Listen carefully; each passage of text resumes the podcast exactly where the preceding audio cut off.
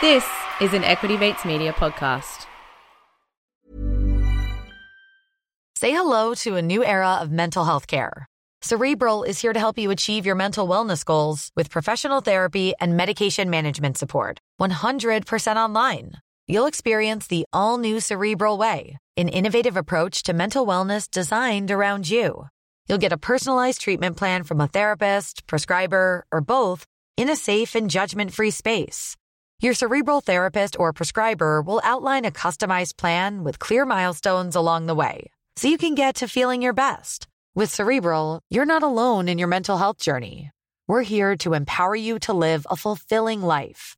So take that first step towards a brighter future and sign up today at cerebral.com slash podcast and use code ACasts to get 15% off your first month. Offer only valid on monthly plans. Other exclusions may apply. Offer ends July 31st, 2024. See site for details. Life is made up of many gorgeous moments. Cherish them all, big and small, with Blue Nile. Whether it's for yourself or a loved one, Blue Nile's unrivaled selection of expertly crafted fine jewelry and statement pieces help make all your moments sparkle. Blue Nile's experts are on hand to guide you, and their diamond guarantee ensures you get the highest quality at the best price. Celebrate a life well lived in the most radiant way and save up to 30% at BlueNile.com. That's BlueNile.com.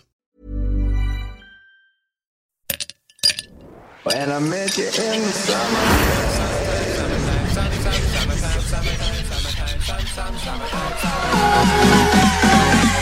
Equity Mind. I will say this about investing. Everything you do learn is cumulative. What I learned at 20 is useful. Welcome to the Equity Mate Summer Series, proudly brought to you by Sharesies. Over 12 episodes, we're diving into some of the most interesting, exciting, and well known companies from here in Australia and the US. Each episode, we're also joined by an expert to help us unpack the key metrics, the bull case, and the bear case for each company. My name is Bryce, and as always, I'm joined by my equity buddy, Ren. How are you going? I'm very good, Bryce. Very excited for this episode. Absolutely. Now, I did say at the top that we're joined by an expert in each. This is the one and only episode in this series that we're not joined by an expert. So pressure's on us. We're So- unpacking Deere and Company. Yeah, we'll be playing the expert, I guess. We'll be playing the expert. It's a fascinating company, Deere and Co, listed over in the States, and you can get access to the States with the Sharesies platform. Proudly supporting Summer Series. Two reasons we love Sharesies. The platform is easy and approachable, especially with Auto Invest, where you now can truly execute dollar cost averaging into US, Australian, and New Zealand shares. So all the markets are available.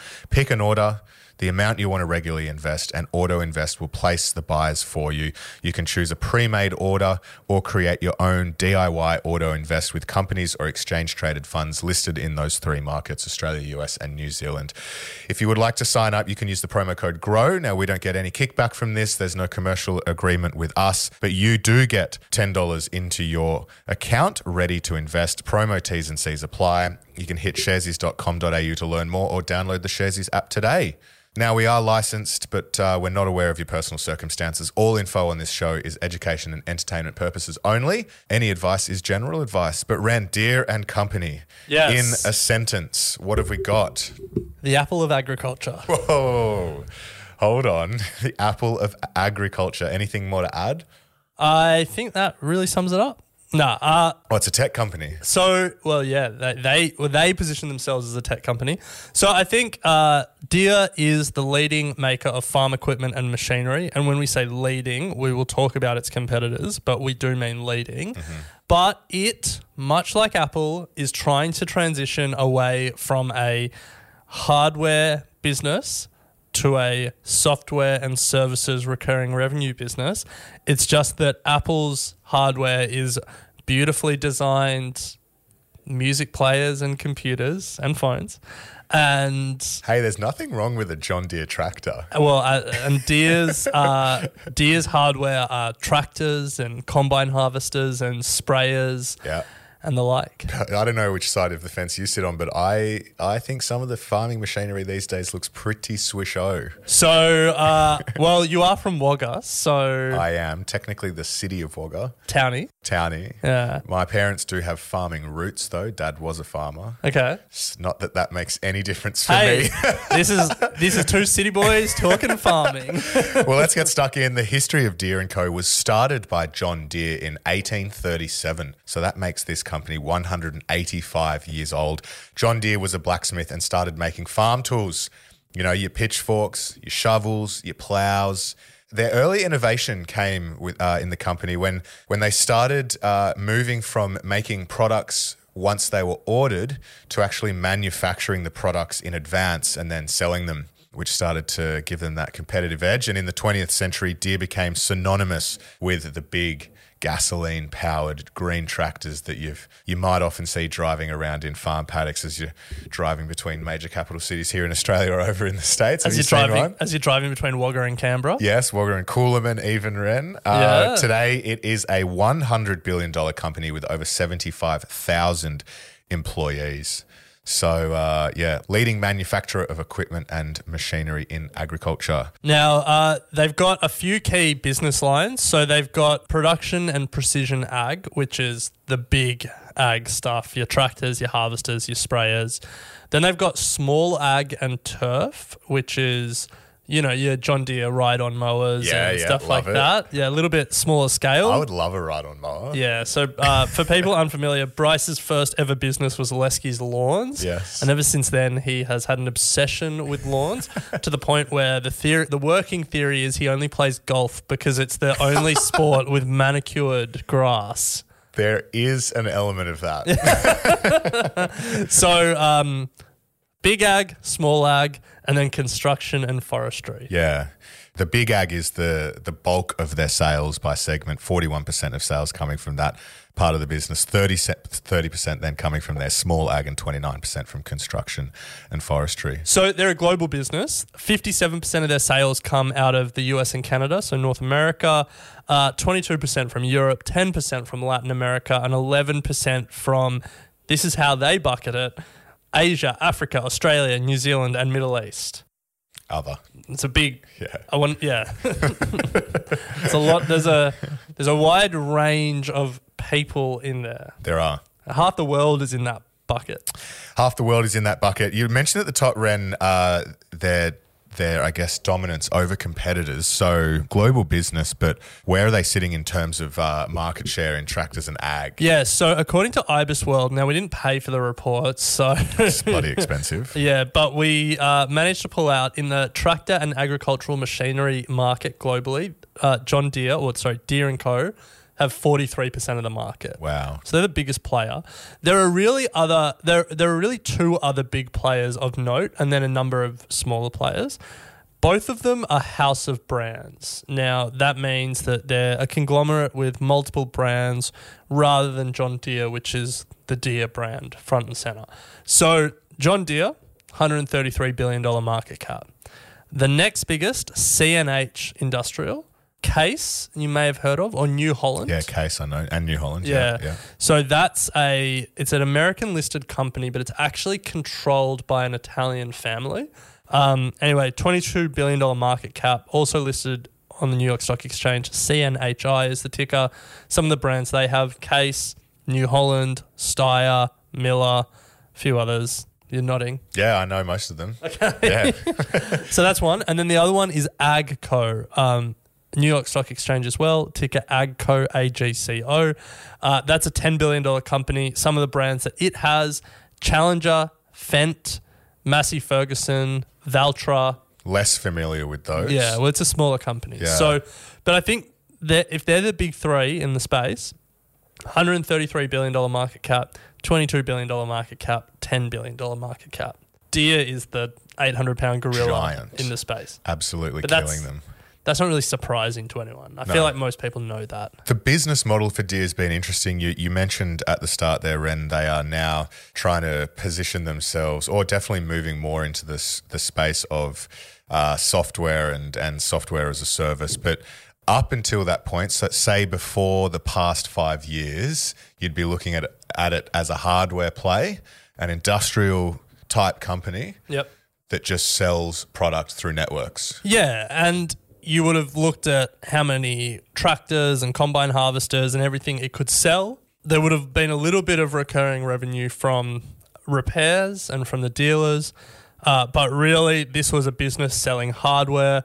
And you would have looked at where's its sustainable competitive advantage or its moat, and you would have said in its dealer network, and you would have said it's. Uh, I I think it's got more than 2,000 dealers in the US. I think it's got more than 5,000 worldwide. And that was what Deere hung its hat on. Wherever you were, There's a Deere. well, mainly in the States, wherever you were in the States, there was a Deere dealer near you. It was really competitive to become a deal, a Deere dealer, to become part of that network. And so you could charge a premium for it. People wanted your tractors because they knew they were the best. They knew they wouldn't break down. And so you had this brand moat, you had good dealers, and you would sell. And we've got a clip from their CEO nine years ago, Sam Allen, and that's what he thought their competitive advantage was. I'd like to say part of it is our, our 176 year history, and some people would also say that can be an Achilles heel. But I do think uh, our, our values uh, keep us uh, well grounded. Clearly, one of our uh, competitive advantages is, is our great dealer network. And we're really good at developing dealers and strong dealers, and it's a source of sustainable competitive advantage. We do a, a really good job focusing on productivity, uptime, and low, low total cost of ownership. That's our value proposition to the customer, and we try not to deviate from that. And so, Bryce, five years ago, if we were looking at this company, we would have looked at it as an industrial and we would have looked at it like a Boeing or a Caterpillar or, I don't know, like a Ford. We would have said, how many big hunks of steel with paint on it can it sell? This is true. But Ren, 2000, the reason we're saying five years ago, because 2017 was an inflection point for Deere where they really started to ramp up their tech stack with the acquisition of a company called Blue River Technology. Now, Blue River were a leader in applying machine learning to agriculture. Now, why is this important? because AI is going to eat the world. That's it. No, well, Blue Blue River were really leaders in computer vision, hmm. which is the eyes of machine learning. So, if you think about AI and machine learning as the brain, what we need to do to really enable machines like farm equipment is give them sensors, give them eyes, give them smell. Probably not smell. Touch and feel. yeah, uh, you know, we're pretty good at making machines move. We've really nailed wheels. Bo- Yes. Boston Dynamics are really uh, uh, nailed wheels. Boston Dynamics are pioneering legs, and some of the things they're doing with robots is pretty cool. But giving machines eyes is really important when we're talking about this. And you know, the classic example here is if you want to have an artificial intelligence sprayer and you only want it to spray pesticide when a plant actually needs it, you need to give the machine some way to know if they need to spray, if there's a weed there that needs spraying. And this is this is where computer vision comes into play. And Blue River were real leaders in this space. Deere have acquired them, and we'll talk about some of the products that we've seen rolled out in the past few years. But Deere started to think about themselves as a technology company a little bit before this, and you can see that you know Deere were on the forefront of some pretty basic technology in hindsight, but mm. back in the day. So like I've never driven a tractor before, but apparently it's incredibly hard to drive a tractor straight, Straight, in an yeah. open field, Yeah. which makes sense. Yeah. And so, you know, they were on the forefront of basic guidance technology and stuff like that in like the late 90s, early 2000s. And they really built out their tech stack from there. And we'll get into that. But with Blue River Technologies acquisition in 2017 and some of the developments in the years since, Deere have really tried to reposition themselves as a technology company. The way they talk is as a technology company. They launched their smart industrial strategy in 2020, hmm. and now they're really trying to build out their software subscription revenue. And so the way we have to analyze them sort of changes a little bit. Mm. So the smart industrial strategy in 2020 came through, and then in 2021 they made another acquisition in Bear Flag Robotics, which was a self-driving tractor startup for 250 million dollars. And subsequently, that has led to this year the introduction of a self driving tractor at the annual Consumer Electronics Show. Yes. There you go. Consumer Electronics. John Deere is showing up. in consumer electronics in Las Vegas is where the show is, and there is nowhere uh, more appropriate to launch a tractor than in the middle of the Las Vegas Strip. It's fascinating. But I think I think it's I mean that was definitely a PR move. I think Yeah. the the day that they launched the self driving tractor at the Consumer Electronics Show, their share price was up six percent on the day when the S and P 500 and uh, CNH Industrial were flat.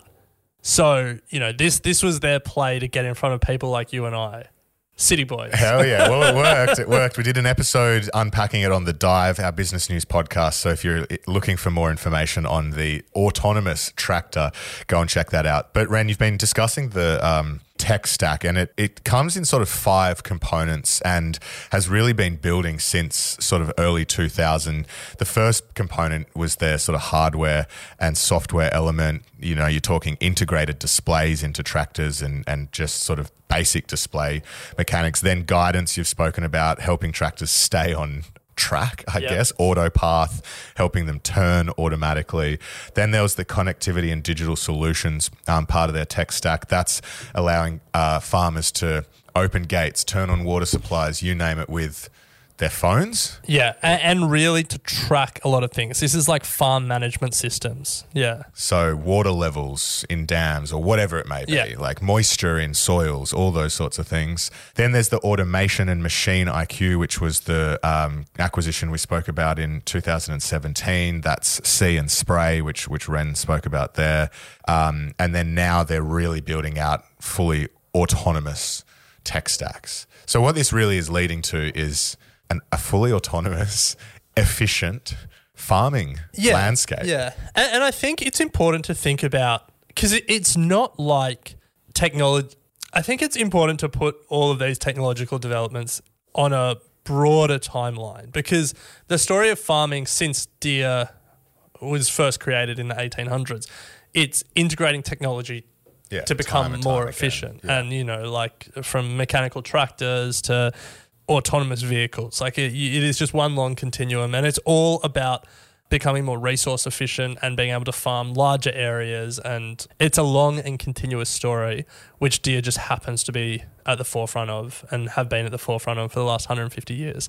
And so we get really excited about the end goal of imagine a an autonomous farm and what that would look like.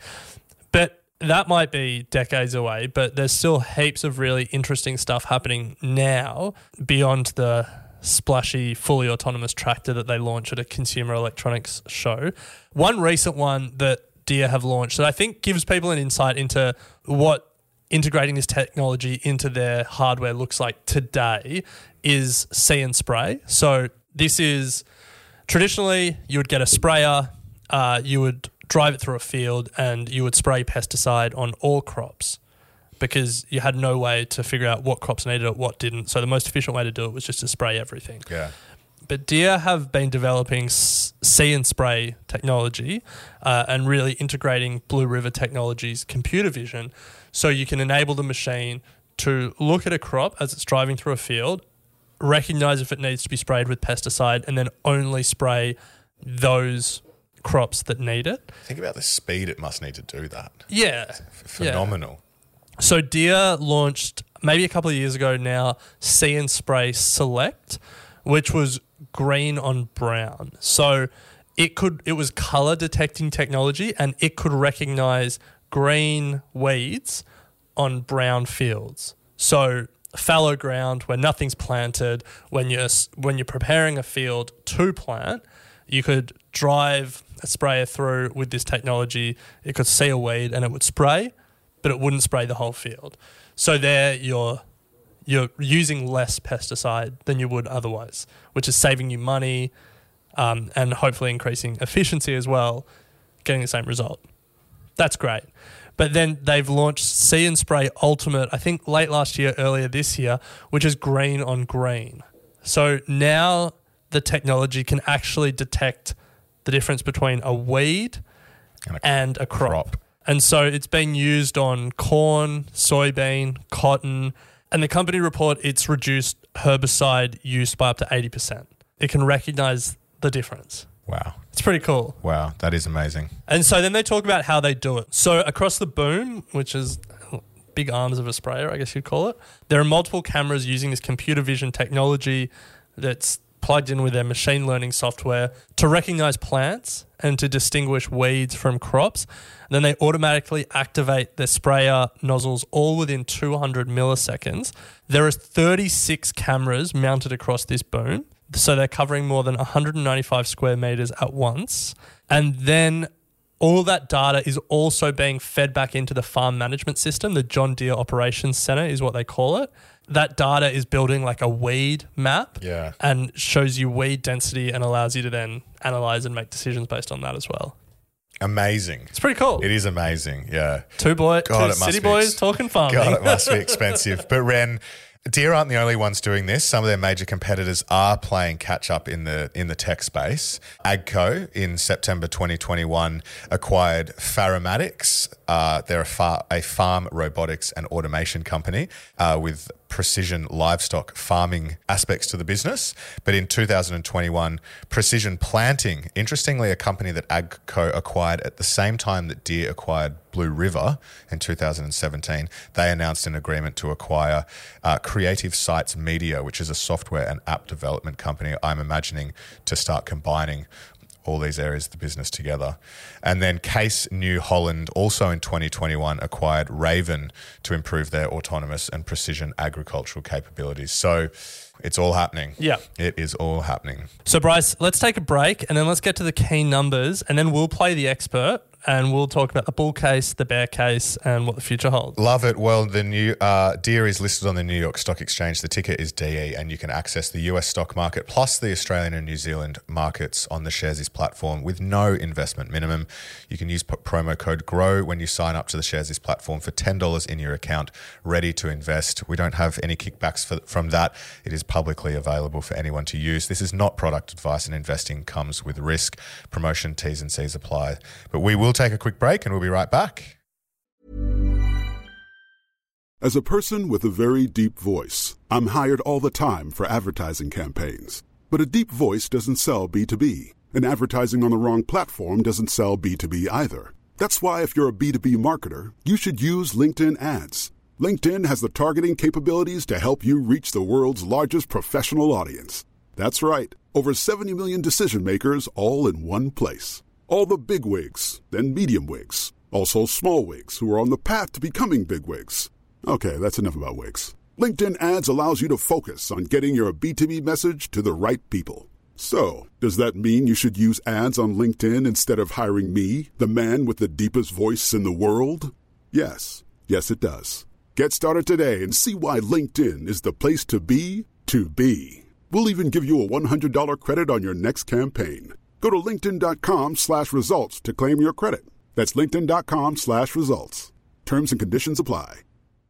Hey, I'm Ryan Reynolds. At Mint Mobile, we like to do the opposite of what Big Wireless does. They charge you a lot, we charge you a little. So naturally, when they announced they'd be raising their prices due to inflation, we decided to deflate our prices due to not hating you.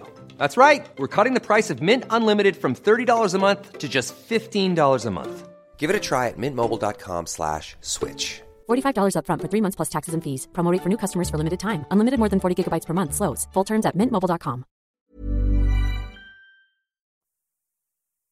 All right, Ren. So let's have a look at the numbers. Market cap of $133 billion, up 29% year to date. Incredible outperformance. S&P 500 is down 20% year to date. This, this it's an amazing story. Yep. Uh, but not only that, it is up almost 200% over the past five years. Yeah. So if we turn to its revenue, $48 billion in revenue. Five years ago, that was $26 billion. So it's up about 85% in the past five years, um, which is really impressive. If we turn to its profit, $7 billion in profit. Five years ago, $2.2 billion in profit. So up about 223% in the past five years. Now, if we just pause there for a moment, five years ago, it made $26 billion in revenue and made $2.2 billion in profit off that. So it's about what? A bit under 10% profit margin. Yeah. Now, five years later, $48 billion in revenue, $7.1 billion in profit. So that's about a 15% profit margin. Yeah. So it's growing its revenue and improving its profit margin at the same time. You love to see that. So we're seeing some good signs from this business. And as a result, the share price is booming. Yes. So we're going to play expert. I'll uh, I'll sit on the equity mate side. You'll sit on the expert side, and we're going to have a look at key metrics. We're going to have a look at bull case, bear case, and then what the future looks like for autonomous farming and Deere. So as always, we got to start with key metrics. Where are we at? Now that we're talking about Deere as a software business, we're not looking at things like machines sold or dealership numbers, although those are important. The two most important metrics when you're looking at the new and improved technology enabled Deere are connected machines and engaged acres. So connected machines, I assume, is how many machines actually are now getting the tech connected. Correct. Yeah, yeah, yeah. So it's it's all about in the same way that Apple cares about how many iPhones are in the field because they can sell us shit like iCloud subscriptions. Yeah. Deere care about how many tractors are out there hooked up to their technology because they can sell Autopath and See and Spray. Well, and then how many sprayers are out there so they can sell See and Spray. Yeah. Um, so yeah, they're currently at 440,000 connected machines. By 2026, so not too far away, four years, th- well, three years now, they want to be at 1.5 million connected Whoa, machines. they want to be putting on an extra million Yeah. in the next four years. Yeah, three years. Three years. That's number one, connected machines. And really, that is because if they're a connected machine, they're a vehicle to sell an ongoing subscription to. yeah. So that's one. Number two is engaged acres. And that is how many fields are hooked up to their, it's called John Deere Operations Center, but it's like their farm management system. Have sensors, they're tracking and collecting data. They're currently at 315 million engaged acres, and they want to get to 500 million by 2026. Would we be assuming that of their three segments, what it, construction and forestry, small ag, and then big ag, let's just call it that. Yeah. The big ag was at 40% of sales or, Yeah. or whatever it was. You would imagine that this starts to become more and more of a penetrating in terms of group sales. Like is the, it f- feels like a lot of the technology here is really leaning into that the production and precision of farm tech. Yeah. You- So it, it's definitely their fastest growing segment. In Q4, that grew at 59%. Revenue grew at 59% in production and precision ag, big ag as we're calling it. Small ag and turf grew at 26%. Construction and forestry grew at 20%. And then financial services grew at 2%. Yeah. So that's definitely their fastest growing division. It's the main one we've analyzed. I think if you know if we were having a conversation about construction equipment, we would be talking about a whole different competitive set. We'd be mm, talking about mm. Caterpillar, mm. Komatsu, and Deere being, I would say, smaller. Forestry, I think they do okay in. Um, small ag and turf, they're strong. I think a lot of the technology there would trickle down. Where I was going with that is probably in the next question is that that part of the business would really form the bull case f- for this company, I would imagine. given that I'm playing the expert, yes.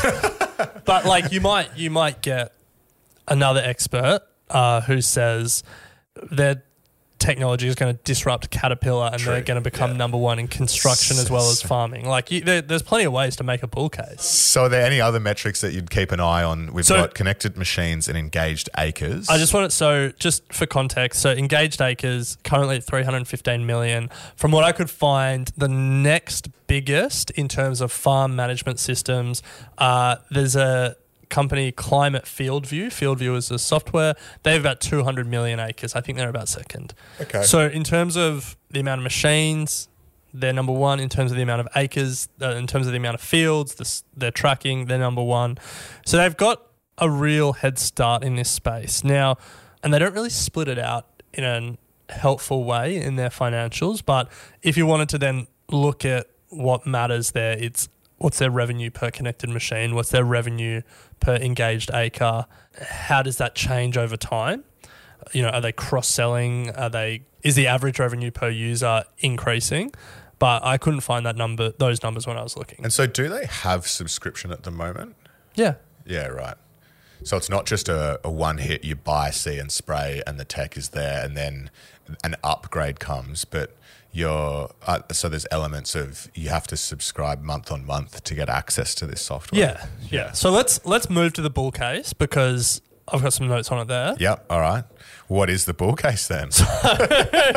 it's m- much of what you said. It's an ecosystem play and the operating leverage that comes from a software business. So, so let's start with the ecosystem side of it and then get to the subscriptions. Spreaders for fertilizers, tractors to plant, sprayers to spray your crops, harvesters to actually harvest the fully grown crops. All different pieces of machinery, and in theory, you could have all bought them from different companies. You could have had a New Holland harvester and a Deere tractor, and as long as you knew how to use both of them, in theory, you were all good. Yeah. But more and more, as software becomes important, as farm management systems become important, as platforms to aggregate data become important, you're not going to want to have different equipment because you're going to want all that data feeding into one system and you're going to want one set of software to be able to control it all. So, in the same way that we've seen Apple's ecosystem become a real moat for them, we're going to see the same in other forms of equipment, and in this case, in agricultural equipment. And so, Deere, with the leadership position, with the head start in software, they have a chance to really own, like lock people into their ecosystem and then they can build switching costs because then all of a sudden you're not just going from a Deere tractor to a New Holland tractor you're going from a Deere operating system to a New Holland operating system you've got to replace all your equipment but importantly you probably lose a lot of historic data as well and so you can build incredibly high switching costs if you can lock people into a hardware and software ecosystem compared to just selling them hardware. So that's number one. Nice. So we know what happened to the Apple share price once uh, investors got a whiff of uh, increasing revenue coming from subscription. So, um, do John Deere have targets for subscription revenue? Well, this this comes number two. So if you lock people into the ecosystem, then you can sell them services subscriptions, and importantly, then you can cross sell them more and more as well. And so, Deere, you asked, do they have a target? They do have a target. They're aiming for 10% of their sales, their revenue, to come from recurring services revenue, subscription revenue, mm-hmm. rather than hardware sales by 2030. So 10%. So they're, it's not a big part of their business now. Yeah. 48 billion in revenue. So if they're aiming for 10%, you know, hopefully that revenue number grows, but they're thinking like between what, 5 and 6 billion dollars in subscription revenue by 2030. Still a lot of tractors.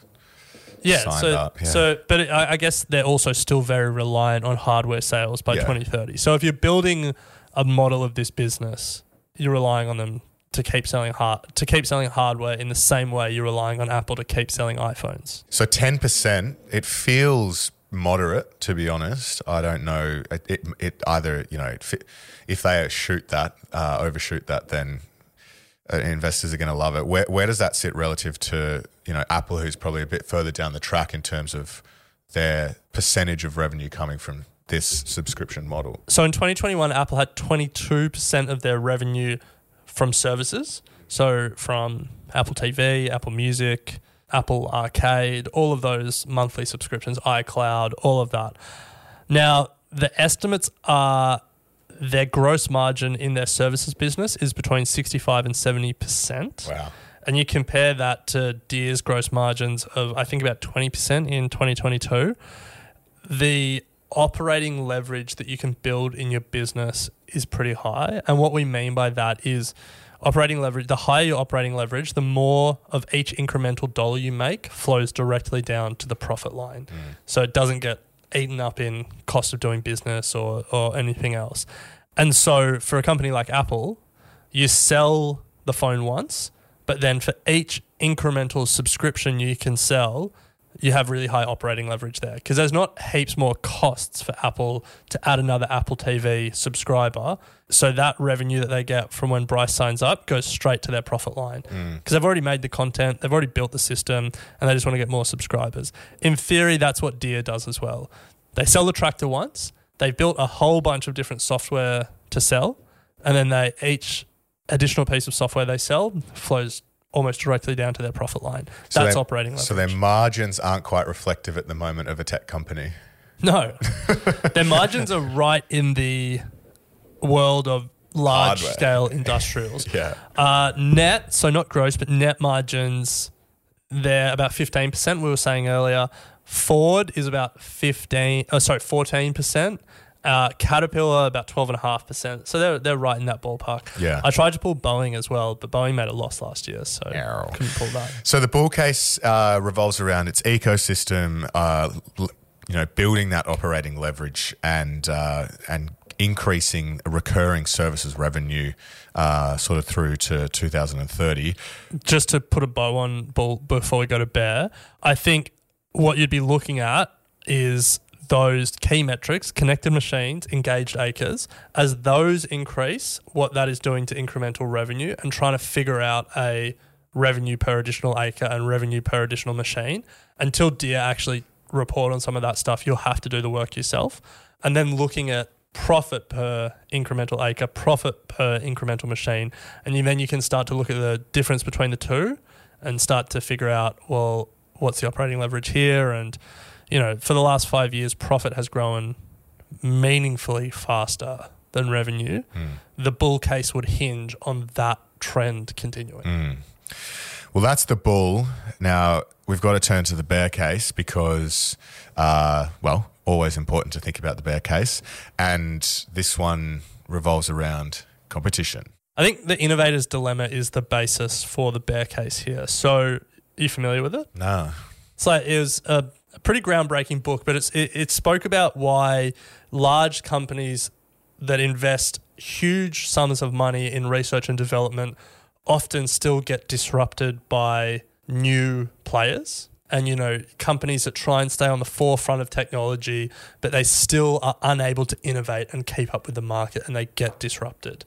And time and time again in industry after industry, we see that that big established players invest billions of dollars in R&D and they still get disrupted.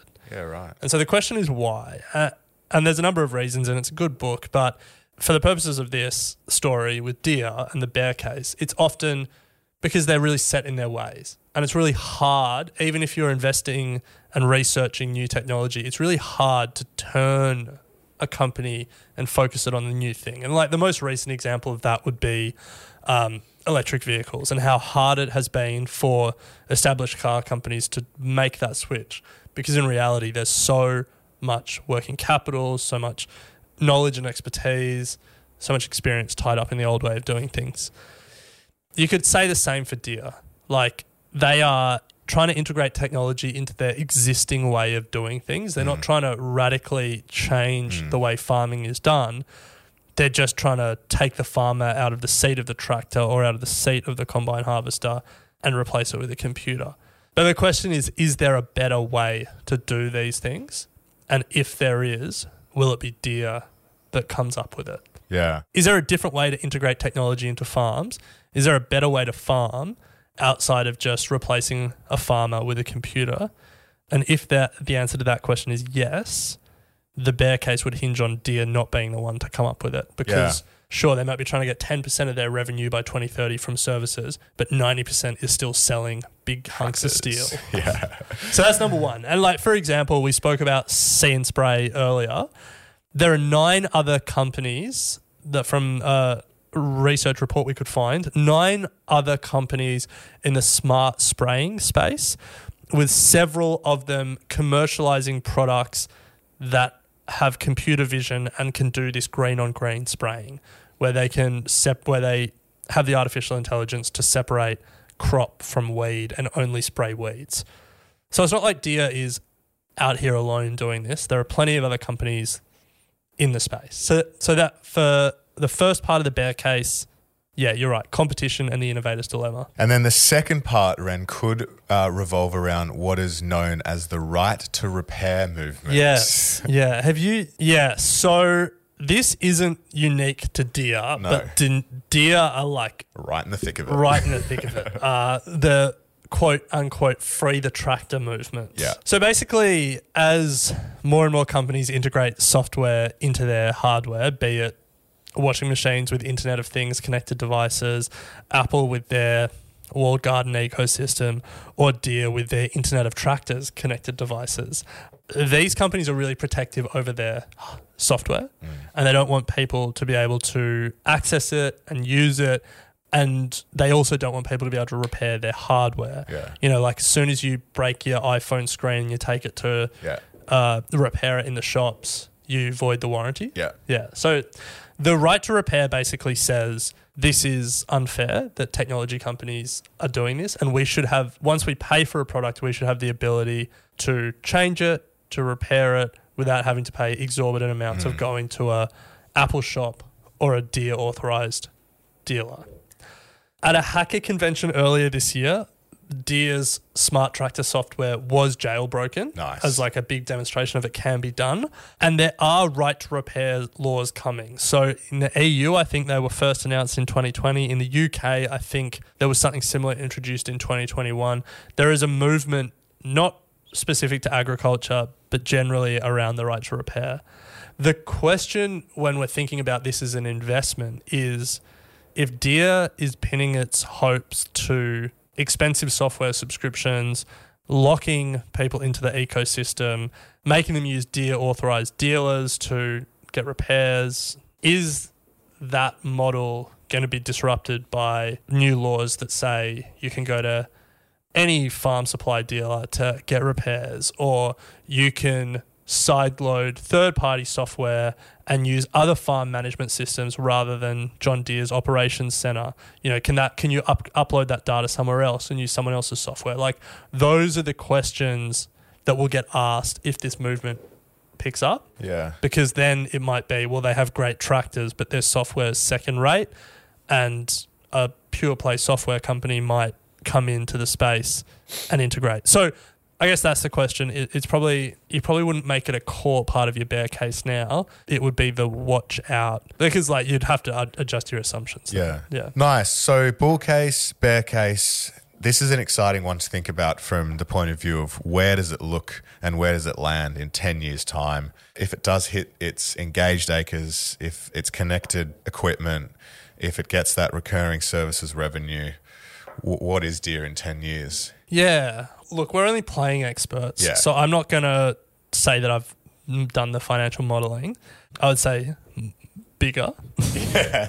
but I think in terms of the way Deere talk about what farming could look like in 10 years, they think that most straight line crops in America will be farmed autonomously Yeah, I'd be so. um, in the next 10 years. And so, you know, that's rows of soybeans, rows of corn being farmed by their machinery, by farmers that spend more time sitting in front of a computer than they do sitting on a tractor, and that are all paying Deere monthly recurring revenue for that. They also see a lot of opportunity to extend into other verticals. And one that you read a lot about these days is there are a whole bunch of agronomy businesses that essentially give consulting services to farmers. And you know they test soil and they make recommendations about what you should do to certain fields to make sure you know, there's enough nutrients in the soil all of that stuff.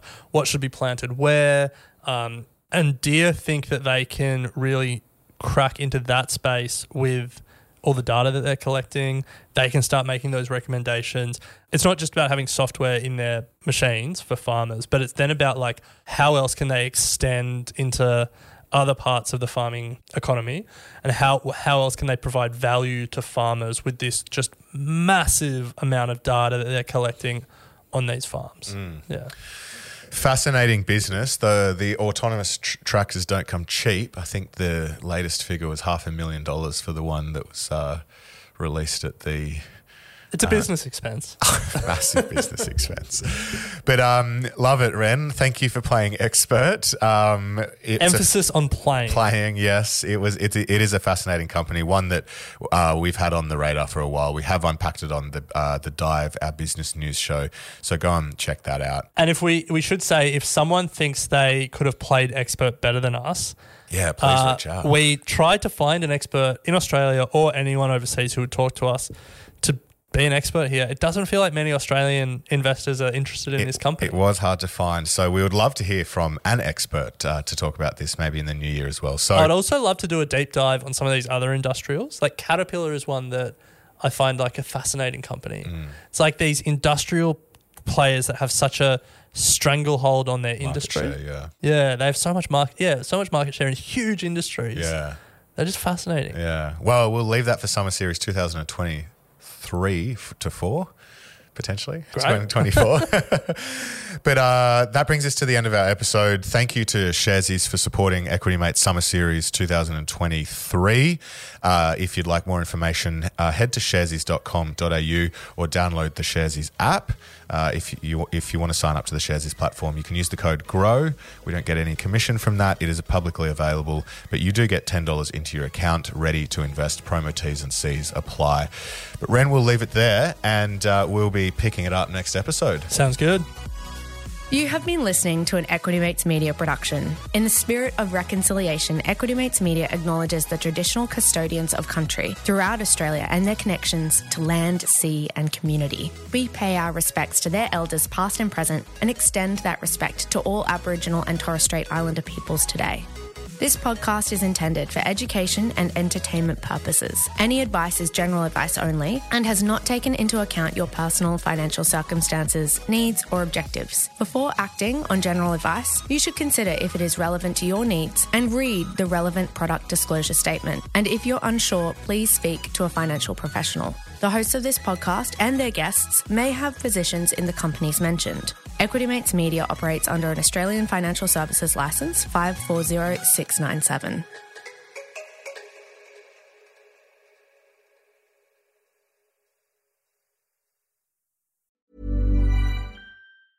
Selling a little or a lot? Shopify helps you do your thing however you cha-ching. Shopify is the global commerce platform that helps you sell at every stage of your business. From the launch your online shop stage to the first real life store stage, all the way to the did we just hit a million orders stage. Shopify is there to help you grow. Shopify helps you turn browsers into buyers with the internet's best converting checkout. 36% better on average compared to other leading commerce platforms because businesses that grow grow with Shopify. Get a $1 per month trial period at shopify.com/work. slash work. shopify.com/work. slash work. As humans, we're naturally driven by the search for better. But when it comes to hiring, the best way to search for a candidate isn't to search at all. Don't search, match with Indeed. When I was looking to hire someone, it was so slow and overwhelming. I wish I had used Indeed. If you need to hire, you need Indeed. Indeed is your matching and hiring platform with over 350 million global monthly visitors, according to Indeed data, and a matching engine that helps you find quality candidates fast. Ditch the busy work. Use Indeed for scheduling, screening, and messaging so you can connect with candidates faster. And Indeed doesn't just help you hire faster. 93% of employers agree Indeed delivers the highest quality matches compared to other job sites, according to a recent Indeed survey. And listeners of this show will get a $75 sponsored job credit to get your jobs more visibility at Indeed.com slash podcast. That's Indeed.com slash podcast. Terms and conditions apply.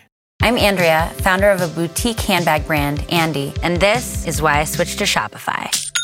I tried three other platforms prior to Shopify, and I remember my breaking point was when I would try to make one little change and my entire site would go down. Shopify made it really easy for me to shift everything over and hit the ground running. I was able to migrate my products and all of my customer information over. Get a $1 per month trial period at shopify.com slash listen. Go to shopify.com slash listen to take your business to the next level today.